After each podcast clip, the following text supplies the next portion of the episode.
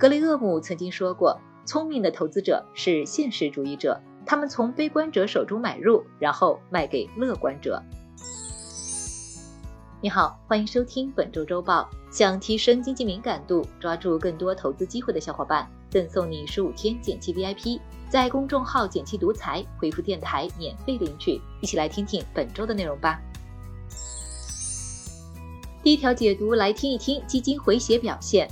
最近一周的行情属实不错，五个交易日中有四天都是红的，不少基金也逐渐开始回血。这意味着什么呢？随着行情的回暖，不少朋友的基金也在慢慢回血，从亏损转为盈利的也不在少数。数据显示，从四月二十七日到现在，全市场大概有五百多只权益类基金涨幅超过百分之三十，部分重仓新能源的基金反弹幅度近百分之五十。不过，如果你发现大盘涨了，你的基金却没涨多少，可能是以下几个原因：一是基金下跌后想要回本，往往需要更大弹性。如果你的基金下跌百分之二十，可能需要上涨至少百分之二十五才能回本。二也并不是所有行业都享受到了这轮反弹，像前期跌的较多的医药，因为不在市场风口，这次也没有很突出的表现。三，如果一些基金本身持仓风格就比较均衡，这次反弹力度可能并不会像新能源这类基金一样大涨大跌。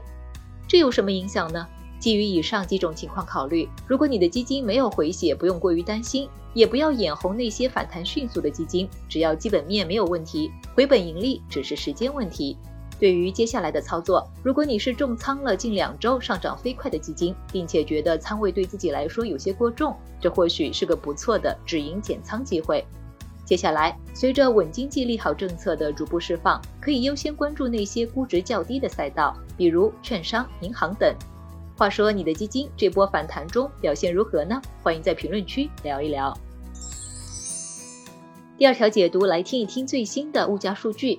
昨日五月的 CPI 和 PPI 数据出炉了，CPI 同比上涨百分之两点一，略微低于预期，环比下降百分之零点二；PPI 同比上涨百分之六点四，和预期持平，环比上涨百分之零点一。这意味着什么呢？CPI 反映的是老百姓日常花费的价格水平，指标已经连续两个月破二了。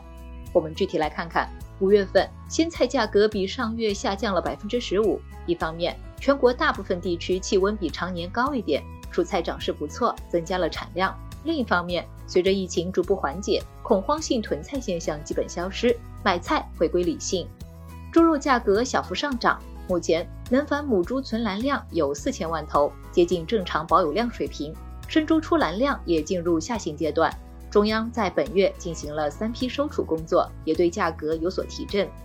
交通方面，国际能源价格上涨的影响仍在持续，交通大类价格同比上涨了百分之六，交通工具用燃料这一项更是上涨了百分之二十七。不过环比来看，CPI 从上个月百分之零点四的上涨转为下降百分之零点二。食品烟酒类环比也下降了不少，这也反映出物流的逐步畅通。再来说说 PPI，也就是工业生产者指数，这反映的是工业中上游的价格水平。五月份，除原油、煤炭等能源价格依然强劲以外，大宗商品价格普遍回落，这还是和疫情有关。多数工业行业开工率不及往年同期水平，国内需求相对偏弱。伴随复工复产的进行，未来国内的商品需求应该会逐步改善。这对我们有什么影响呢？五月 PPI CPI 剪刀差继续在收窄，这意味着工业企业的成本压力得到缓解，也让盈利空间变大了。目前市场认为通胀是温和可控的，随着疫情的缓解，物流成本逐步下降。另外，进入夏天，蔬菜供应也会比较充足，不会给 CPI 带来太多上涨压力。第三条解读来听一听比亚迪大涨的原因。上周五，新能源汽车龙头比亚迪股价涨幅超百分之七，股价创下历史新高，总市值突破一万亿。这意味着什么呢？首先，新能源汽车销量不错，虽然疫情反复影响了汽车的产销供应链，整体销量呈现下滑趋势，但新能源却没怎么受影响。中汽协的数据显示，前五个月新能源汽车产量突破两百万，同比增长一点一倍，今年超过五百万应该不成问题。在行业快速发展的背景下，比亚迪四五月份蝉联国内销量第一，单月销量突破十一万，继续坐稳行业老大的位置。其次是要进军上游，实现全产业链发展。除了造车，比亚迪也在研发自己的动力电池。近期，公司高管透露，比亚迪将为特斯拉提供电池。如果能顺利达成合作，那么又多了一块收入。另外，比亚迪还有意收购六座锂矿，可产碳酸锂一百万吨。这样的话，比亚迪的内部原料供应有保障，在生产成本方面，相比于其他新能源车企具有较大的优势。这对投资有什么影响呢？在全球倡导双碳的大背景下，新能源汽车的发展走上了快车道。过去四年间，全球新能源车翻了三倍。欧盟还在最近立法通过了二零三五年燃油车销售禁令。